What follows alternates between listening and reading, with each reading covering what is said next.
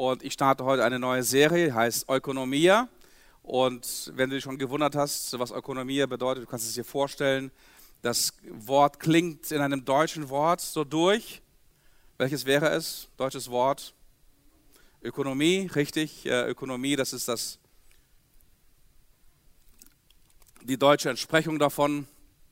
Und äh, unter Ökonomie verstehen wir heute all die Vorgänge, Prozesse und Wissenschaften, die sich mit der Wirtschaft auseinandersetzen. Und äh, äh, ein Ökonom ist jemand, der Wirtschaftswissenschaften studiert hat und die, der sich beruflich mit ökonomischen Fragestellungen befasst.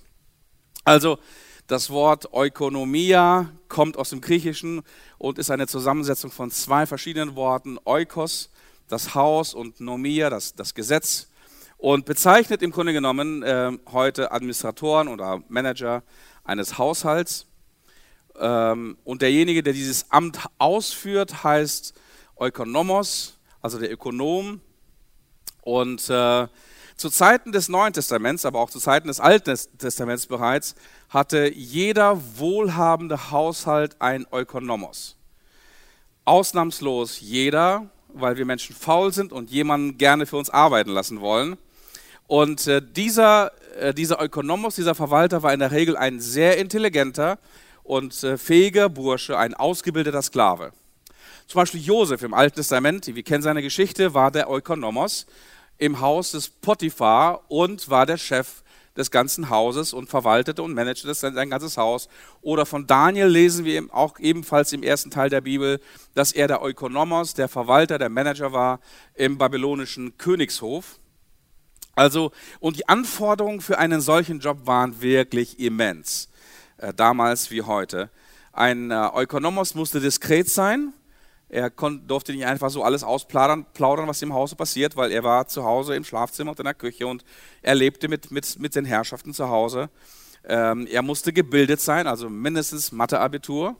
Also wenn du ein guter Ökonom werden willst, äh, Mathe bitte studieren oder Mathe, in Mathe gut sein.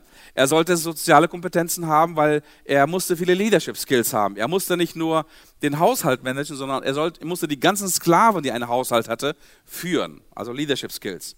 Er musste aber auch einen guten Charakter haben und darauf kam es eigentlich an. Also das Wesentliche waren folgende Tugenden für einen solchen Verwalter. Er musste äh, Loyalität besitzen absolute Loyalität zu seinem Herrn. Er musste zuverlässig sein, er musste ehrlich sein und er musste absolut vertrauenswürdig sein. Denn der Ökonomos war der Chef des Hauses. Er war der Chef des Hauses. Er war der Chef über das ganze Haus, über die Sklaven, über die Besitztümer und über deren Verteilung und Einsatz und Management. Er war die, über die Verwaltung aller Ländereien und Immobilien eines Herrn verantwortlich. Und dem einzigen, dem dieser Ökonomos berichten musste, regelmäßig, war der Hausherr, der Besitzer selbst. Und wenn der Herr mal abwesend war oder auf Reisen, musste er sich blind auf seinen Ökonomos verlassen. Und Jesus erzählt viele Gleichnisse des Reiches Gottes, wo es um Verwalter, Verwaltung geht, wo es um Haushalter geht, wo es um Ökonomoi, um Verwalter geht. Zum Beispiel das Gleichnis von den anvertrauten Funden ist ein Gleichnis von einem Ökonomos, der Geld bekommt, der das Hab und Gut des, des Hausbesitzers bekommt, des Königs bekommt und nun soll er es in seinem Sinne verwalten und vermehren. Oder das Gleichnis von diesem bösen Knecht, der seinem Herrn viel, viel Kohle schuldet und der Herr es ihm erlässt. Wahrscheinlich hat er schlecht gewirtschaftet. Aber dann gleichzeitig geht er raus und findet eine seiner Untergebenen, einer seiner Sklaven und fordert von ihm einige Cent ein. Oder das Gleichnis vom ungerechten Verwalter in Lukas Kapitel 16, ähm, der wirklich missbaut und fristlos gefeuert wird.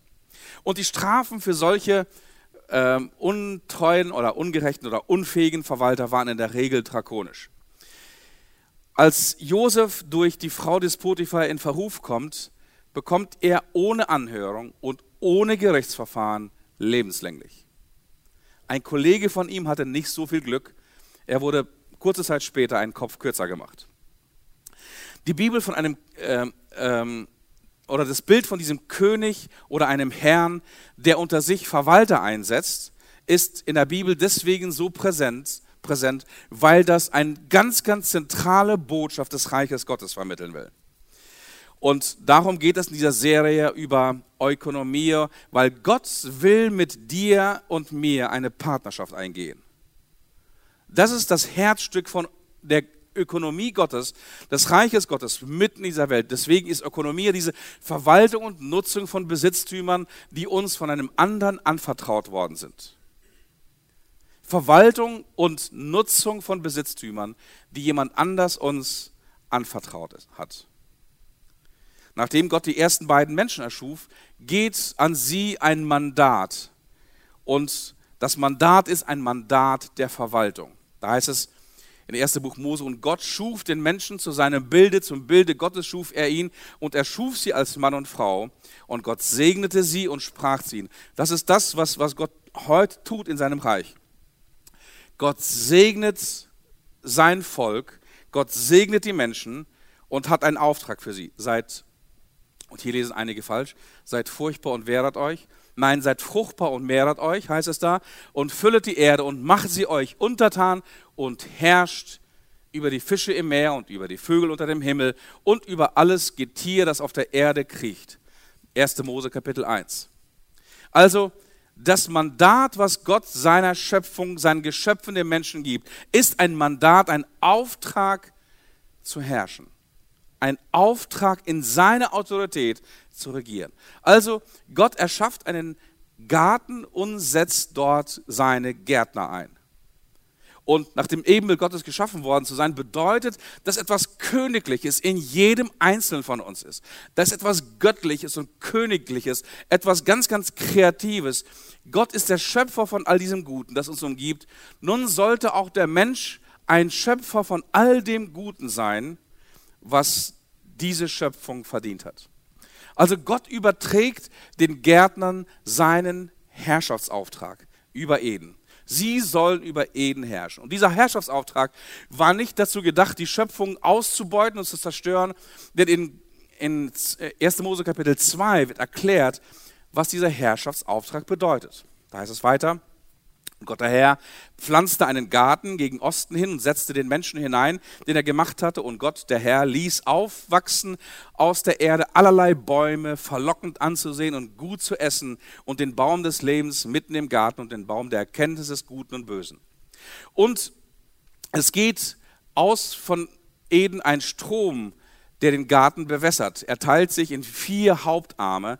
Der erste Strom heißt Pishon, der fließt um das ganze äh, Land Havila herum. Dort findet man Gold und das Gold jenes Landes ist kostbar. Auch findet man Bedolach-Harz und den Edelstein Shoham. Der zweite Strom heißt Gihon, er fließt um das ganze Land Kusch. Der dritte Strom heißt Tigris, er fließt östlich von Assyrien. Und der vierte Strom ist Euphrat. Und da heißt es, und Gott der Herr nahm den Menschen und setzte ihn in den Garten Eden, so dass er ihn bebaue und bewahre. Bebauen und bewahren. Die Menschen sind Gottes Spiegelbilder. Und wenn, wenn die Bibel uns Menschen als Spiegelbilder bezeichnet, meint die Bibel nicht, dass Gott ähm, so selbstverliebt ist, dass er sich in uns spiegeln muss. Der Spiegel, den, den wir bilden, ist nicht der Spiegel, wo Gott sich anschaut, sondern der Spiegel für die Schöpfung.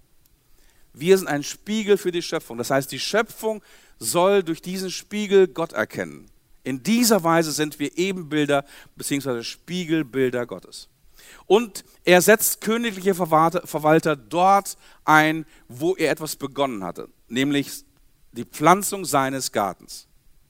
Und was soll der Mensch tun? Er soll jetzt den Garten in seinem Sinne verwalten und in seinem Sinne bebauen. Also über die Schöpfung zu herrschen und sie untertan zu machen, bedeutet offensichtlich bewahren, bebauen, etwas aufblühen lassen, etwas größer werden lassen.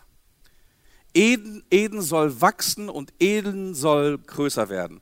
Also wenn die, diese Geschichte mit, der, mit dem Sündenfall nicht gekommen wäre, wo würden wir heute leben? Wir würden heute in Eden leben. In einem wunderschönen Garten der uns und die ganze Schöpfung versorgt. Und Eden soll die ganze Welt füllen. Das ist Gottes Absicht. Ähm, die Schöpfung bewahren. Herrschen bedeutet nicht ausbeuten, sondern die Schöpfung Gottes bewahren. Da heißt es, und Gott der Herr gebot den Menschen und sprach, da darfst du, das darfst du essen, dann von allen Bäumen im Garten, von dem Baum der Erkenntnis des Guten und Bösen sollst du aber nicht essen, denn an dem Tage, an dem du von ihm isst, wirst du des Todes sterben. Das heißt, er gibt ganz klare Anweisungen als Chef, als der Besitzer des Gartens, was mit diesem Garten passieren soll und wie sich die Verwalter diesen Garten ähm, unterordnen sollen beziehungsweise über ihn herrschen sollen. Also die ganze Geschichte mit der Ökonomie Gottes kann man folgendermaßen zusammenfassen. Gott ist ein sehr wohlhabender und ein wohlwollender König, der seine Untertanen zu seinen Partnern macht. Er möchte, dass seine Untertanen als Partner mit ihm gemeinsam regieren. Er übergibt ihnen all seine Reichtümer, damit diese sie in seinem Sinne verwalten und vermehren. Und Gottes Vision war es, dass dieser überschaubare Garten irgendwo zwischen den Flüssen Tigris und Euphrat, irgendwo im, in Fernost, dass dieser, dass dieser Garten eines Tages die ganze Erde füllt. Und davon singen die Psalmen. Wenn die Psalmen über den Messias beziehungsweise über das Antreten des Reiches Gottes in dieser Welt singen, dann singen sie folgendes. Die Herrlichkeit des Herrn erfüllt die ganze Schöpfung. Die Herrlichkeit des Herrn erfüllt die ganze Schöpfung. Wer bringt diese Herrlichkeit des Herrn in die ganze Schöpfung hinein? Es sind nicht Engel. Es sind Menschen wie du und ich, die in der, im Königreich Gottes leben. Und nach dem Sündenfall passiert etwas, dass der Mensch sich der Verantwortung entzieht. Die große Sünde ist nicht so einzelne Taten, die schlecht sind, sondern das Problem der Sünde ist, dass wir uns der Verantwortung anziehen. Wir gehen raus aus, unserem, aus unserer Berufung, Verwalter zu sein, königliche Verwalter zu sein. Weil die Schlange flößt den Menschen folgende Gedanken ein. Warum solltest du Gärtner sein, wenn du Gott sein kannst? Und diesen Gedanken verfällt, diesen Ideen verfällt der Mensch. Und von nun an will er nicht mehr Gärtner sein, er will Gott sein und über die Dinge auf seine Art und Weise bestimmen und Dinge auf seine Art und Weise tun. Und nun wird aus Autorität Machtstreben, aus Verantwortung wird Schuldzuweisung. Die Frau, die du mir gegeben hast, so leben wir zurzeit mit einem ausgestreckten Finger. Irgendjemand ist schuld an meinem Schicksal, nur nicht ich. Das heißt, aus Verantwortung wird Schuldzuweisung, aus Nächstenliebe wird Neid. Siehe der erste Brudermord, der ersten Zwillinge, Kain und Abel. Aus Leben wird Mord und Totschlag. Und dann baut sich der Mensch einen Thron ganz, ganz hoch in den Himmel im Turm von Babel.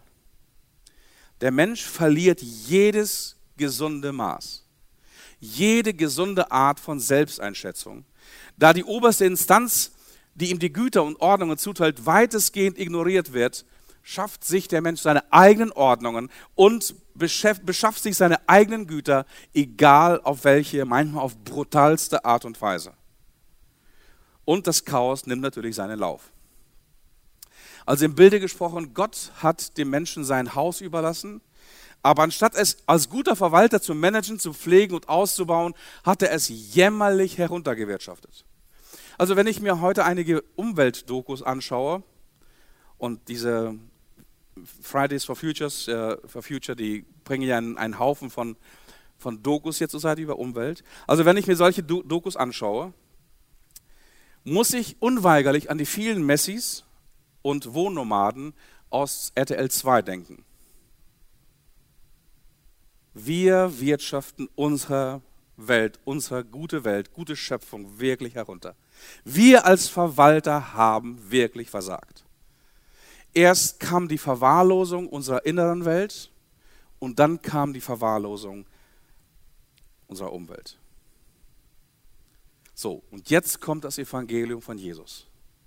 Und das Evangelium von Jesus sagt, das Reich Gottes, die Herrschaft Gottes ist jetzt durch Tod und Auferstehung und Himmelfahrt zu euch gekommen. Das heißt, der König Jesus ist eingesetzt als König, als Herrscher des ganzen Universums.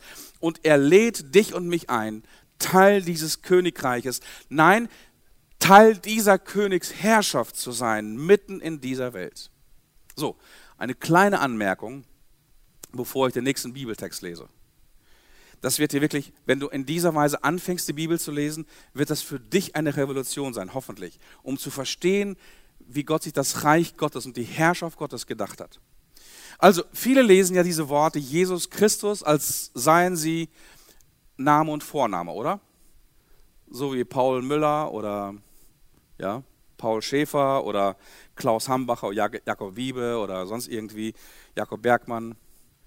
Jesus Christus. Ne? Vorname, Nachname. Und das ist absolut falsch, weil Christus ein Ehrentitel ist. Christus ist nicht ein Nachname von Jesus, sondern ein Ehrentitel. Christos ist eine Übersetzung des hebräischen Hamashiach. Und Hamashiach bedeutet ein gesalbter König. Und gesalbt deswegen, weil bevor der König eingesetzt wird, auf seinen Thron gesetzt wird, wird er gesalbt. Also Hamashiach ist ein in Autorität und Macht und Ehren eingesetzter König. So, jetzt versucht mal jetzt all die Bibelstellen des Neuen Testaments, wo das Wort Christus oder Christos vorkommt, mit König übersetzen. Weil genau das bedeutet das. Jeder erste Zuhörer und Leser des, äh, des Neuen Testaments wusste ganz genau, Jesus der König. Jesus, nicht, nicht Jesus Christus, sondern Jesus der König. Jesus der König. So, jetzt lese ich mal einen Text aus dem, ähm, von Paulus, einen bekannten Text. Und du wirst merken, wie sehr sich die Bedeutung verändert. Nur dadurch, dass du anfängst, die Bibel für dich richtig zu übersetzen. Okay? Epheser Kapitel 1. Ich lese von Vers 9. Er hat uns seinen Plan, also Gott hat uns seinen Plan wissen lassen, der bis dahin ein Geheimnis gewesen war und den er, so hatte er sich vorgenommen und so hatte er beschlossen, durch den König verwirklichen wollte, sobald die Zeit dafür gekommen war. Wann hat er sich diesen Plan vorgenommen? Schon lange vor der Schöpfung und schon lange vor dem Sündenfall. Was war der Plan? Unter ihm, dem König, dem Oberhaupt des ganzen Universums soll alles vereint werden, das, was im Himmel und das, was auf der Erde ist.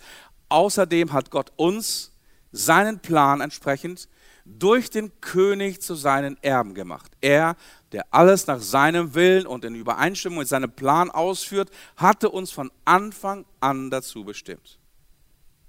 Wow. Eine etwas andere Bedeutung, als wenn du nur Jesus Christus liest oder Christus liest, okay? Weil du denkst, okay, Jesus Christus, ja, Paul Müller hat das irgendwie vorgenommen und so. Nein, Jesus, der König, regiert. Er hat ein Reich und er hat dich eingesetzt in dieses Königreich und dich zu einem Königserben gemacht. Schon jemals darüber nachgedacht, dass du wahnsinnig reich bist, dass du der Erbe des Schöpfers bist, der Erbe des Königs aller Könige und Herrn aller Herren. Okay, Jesus regiert als König, sagt dieser Text. Aber was ist mit mir? Was ist mit mir? Es ist ja schön, dass Jesus als König regiert, aber was ist mit mir? Und viele Christen glauben an dieser Stelle an ein sehr, sehr verkürztes Evangelium. Es ist noch nicht mal die Hälfte des Evangeliums. Vielleicht ist es ein Fünftel, vielleicht aber auch nur ein Zehntel. Aber ein sehr, sehr verkürztes Evangelium. Und dieses Evangelium lautet ungefähr so. Jesus starb für meine Sünden und wenn ich zu ihm komme und Buße tue, dann bekomme ich Vergebung und damit eines Tages den Zutritt in den Himmel. Okay? Ist es euch bekannt? Ungefähr so sind viele, viele Christen gelehrt worden. Und am besten spiegelt sich dieses Evangelium in einem Kindergebet. In einem Kindergebet, das lautet folgendermaßen. Lieber Heiland, mach mich fromm, dass, ja, was für ein Mist. Was für ein, das ist nie und nimmer das Evangelium. Du wirst das weder von Jesus noch von Paulus noch von sonst irgendjemandem lesen, dass das das Evangelium ist. Ich nenne persönlich dass dieses das, das Vampir-Evangelium. Das Vampir-Evangelium. Deswegen, weil es geht um Folgendes. Gib mir etwas von deinem Blut, damit ich ewig leben kann. Was ist das? Ja, irgendwie jeder, jeder dieser Down-Series oder keine Ahnung, wie die heißen, ne? diese Vampirserien. Das ist Vampirismus, okay? Gib mir etwas von deinem Blut, damit ich ewig leben kann. Das Evangelium von Jesus geht anders. Gott hat dich durch den König Jesus zu einem Erben gemacht. Du bist eine Königin, du bist eine Priesterin, du hast einen Auftrag, du bist eine Verwalterin, eine Managerin des Reiches Gottes mitten in dieser Welt. Das Reich Gottes ist angekommen zu dir und zu mir. Durch Jesus hast du eine Einladung bekommen. Er ist die Tür. Du bist willkommen geheißen in diesem Reich, wenn du dich auf Jesus einlässt. Wenn du diesem Jesus dein Leben gibst, diesem König dein Leben gibst, macht er dich zu deinem Erben. Alle Reichtümer des Königreiches Gottes werden nicht eines Tages, wenn du im Himmel auf einer Harfe spielst, dir gehören. Sie gehören jetzt schon dir.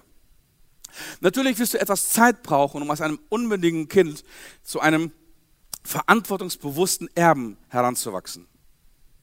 Aber genau das ist Gottes Plan für dich und für mich. Ein königlicher Verwalter zu sein und mit Gott zusammen zu regieren mit Gott zusammen zu regieren. Und ich weiß es nicht genau, ob sich dein Leben zurzeit so anfühlt, dass du mit Gott zusammen regierst. In all den Bereichen und all den Belangen deines Lebens, dass du regierst. Du kommst dir oft so vor, dass du regiert wirst.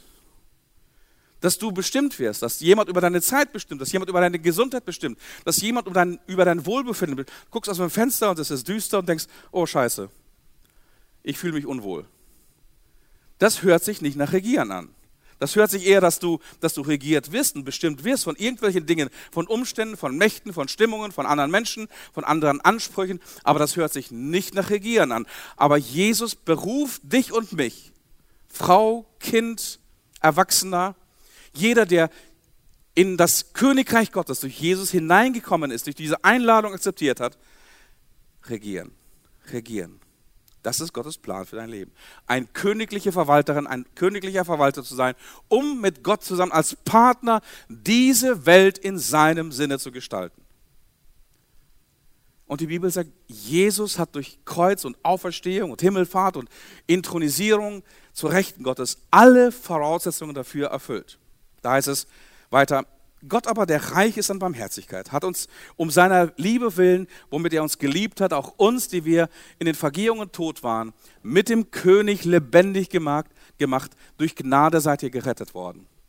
Er hat uns mit auferweckt und mitsitzen lassen in der Himmelswelt mit dem König, damit in den kommenden Zeitaltern den, die überragende Reichtum seiner Gnade an Güte uns erweise durch den König Jesus. Wow. Was ist hier passiert? Also du bist lebendig gemacht worden. Du warst vorher im Reich der Finsternis. Jetzt bist du im Reich des Lebens und im Reich Gottes. Du bist, hast Teil an der Auferstehungskraft von Jesus. Und nun sitzt du nicht, wie wir gesungen haben, zu den Füßen des Hamashiach Jesus, sondern du sitzt mit ihm auf dem Thron. Du sitzt mit ihm jetzt schon auf dem Thron und regierst mit ihm mit. Und das, meine lieben Schwestern und Brüder, und das ist ein komplett anderes Ding. Das ist ein komplett anderes Evangelium als das eines armen, armen, armen, armen, armen Sünders, der zu nichts anderem fähig ist, als außer um Vergebung zu betteln. Und viele kommen in ihrem christlichen, Wachs, christlichen Leben christlichen, nicht über das Stadium eines armen, armen Sünders, der die ganze Zeit nur um Vergebung bettelt, hinaus. Also, versteht mich nicht falsch. Jeder Mensch ist tatsächlich ein Sünder und mangelt der Herrlichkeit, die er bei Gott haben sollte. Absolut jeder. Aber durch das Werk von Jesus können wir Töchter und Söhne werden und damit Mitregenten in seinem Reich. Und viele Christen kommen über das, den Status eines Bettlers und eines jämmerlichen Bettlers, der hilfloser Sünder ist, in der geistlichen Welt nicht hinaus. Und weil sie über den Status eines, eines Kleinkindes und eines bettelnden, jammernden Kleinkindes nicht hinauskommen, deswegen ist ihr Fokus immer auf dasselbe gerichtet. Immer. Bin ich genug rein? Bin ich heilig genug? Bin ich mich meines, meines Heils wirklich sicher? Habe ich genug Abstand zu dieser bösen Welt, die mich verführen will und die mich verdammen will? Bin ich wirklich reif für den Himmel oder bin ich reif für die Hölle? Das ist das, was, was diese, diese bettelnden Kinder ihr Leben lang bestimmt. Und deswegen legen sie jammernd auf ihren Knien und betteln die ganze Zeit nur um Vergebung. Das ist ihre ganze Welt. bis in alle Ewigkeit. Aber der König Jesus hat eine komplett andere Agenda für dich. Also nicht Vampirevangelium. Ein Tropfen Blut am Kreuz hat all deine Sünden bereinigt. Die Sünden deiner Vergangenheit, die Sünden deiner Gegenwart und die Sünden deiner Zukunft. Dieses Problem ist ein für alle Mal gelöst. Und wenn du durch die Tür in das Reich Gottes hineinkommst, wirst du Teil an der Heiligkeit und an der Herrlichkeit und an dem Reichtum Gottes.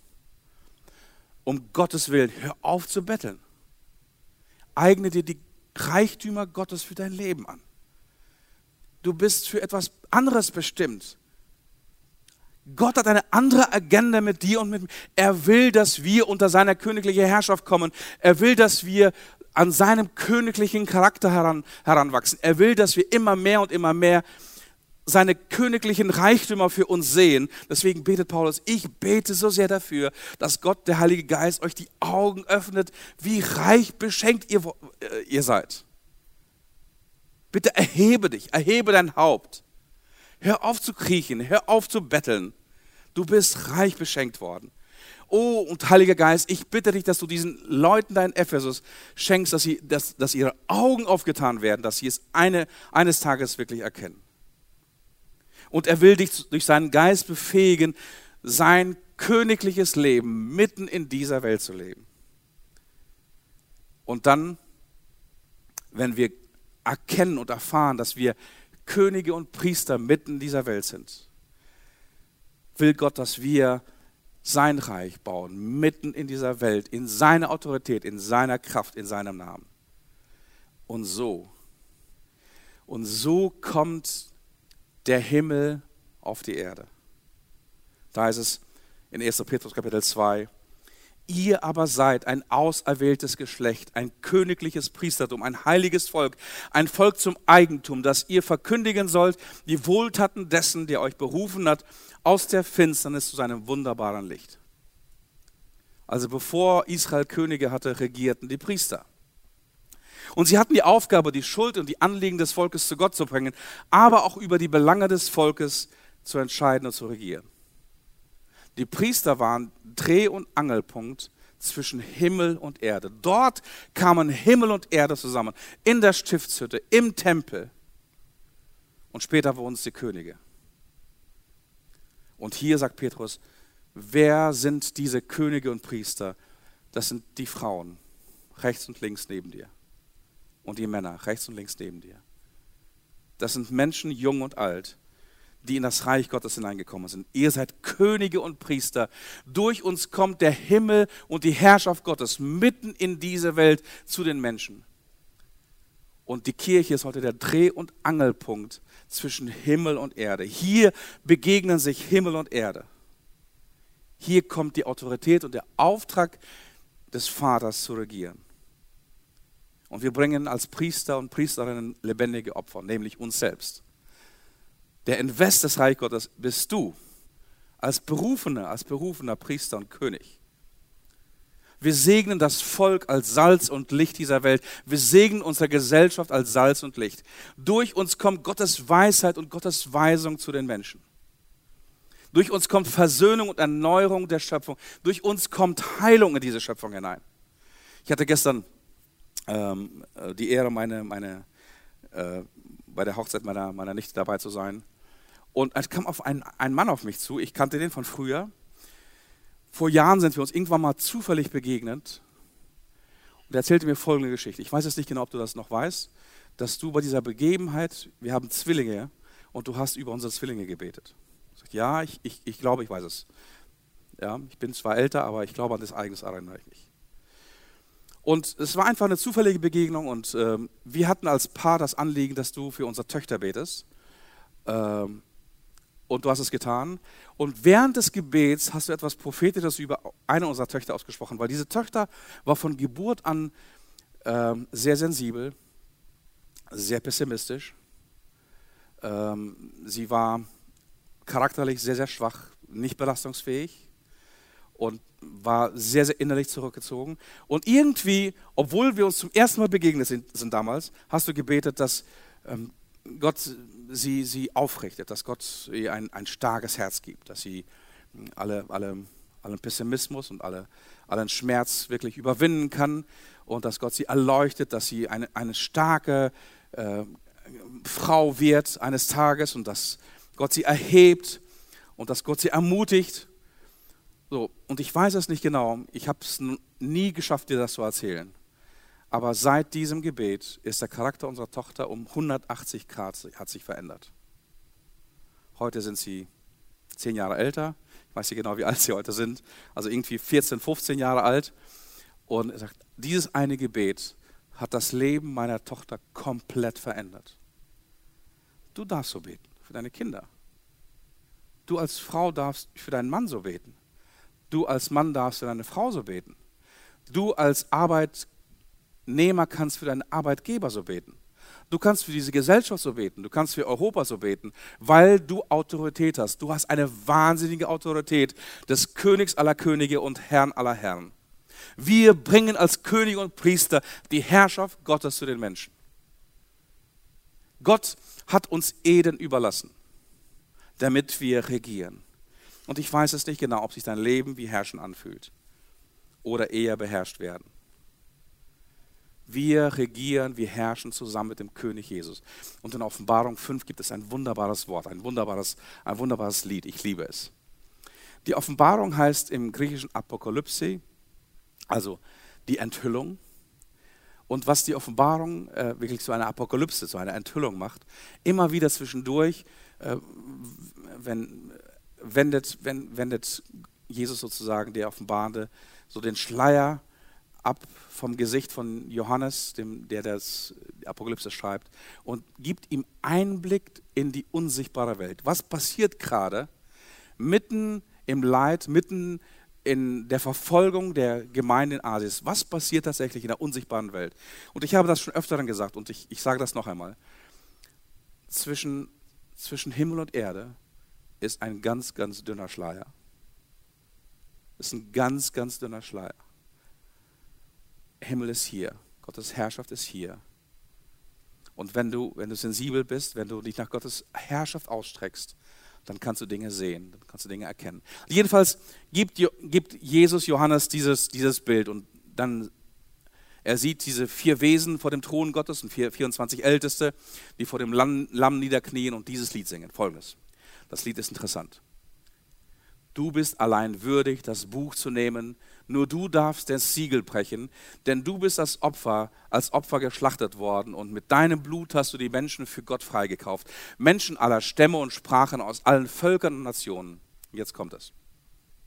Durch dich sind sie jetzt Könige und Priester, die unserem Gott dienen. Und sie werden über die ganze Erde herrschen. So ein Ding ist das.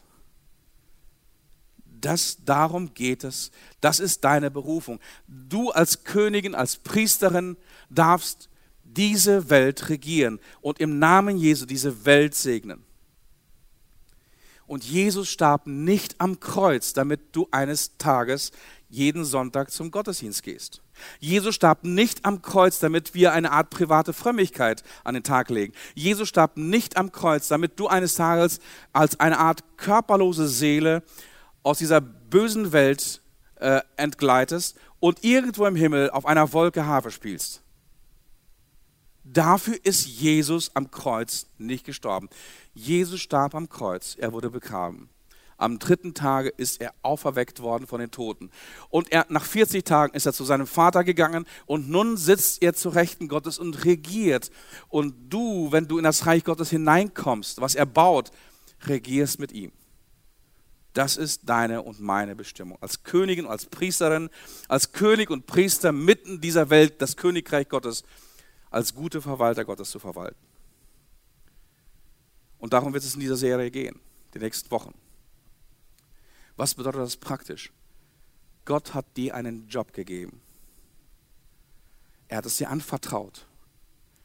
Verwalte es in seinem, in seinem Sinne verwalte es in seiner Autorität. Gott hat dir vielleicht eine Familie gegeben, vielleicht eine Ehe, vielleicht Kinder gegeben. Verwalte sie in Gottes Sinne. Du hast die Kraft und du hast die Vollmacht und du hast die Autorität dazu von Jesus persönlich übertragen bekommen. Du bist der König stellvertretend hier auf Erden für deinen Job, für deine Firma, für deine Familie, für deine Straße, für deine Freundschaften. Gott hat dir Geld anvertraut. Gott hat dir Zeit anvertraut. Verwalte sie in seinem Sinne. Das ist unsere Aufgabe. All das hat Gott uns anvertraut. Bitte fange an, in der Autorität Gottes, in der Vollmacht Gottes zu regieren und zu herrschen. Und wenn du mit, einem, mit deinem Herzen aufwachst und mit diesem Bewusstsein aufwachst eines Tages, vielleicht sogar morgen früh, bevor du zur Arbeit gehst, dass ich ein Königskind bin, dass ich ein Erbe bin, dass ich einen Auftrag habe zu herrschen mitten in dieser Welt. Und dann betest du vielleicht noch im Schlaf, dein Reich komme her, dein Wille soll geschehen, wie im Himmel so auch auf Erden. Dann fängst du an, ein guter Verwalter zu sein, eine gute Verwalterin zu sein.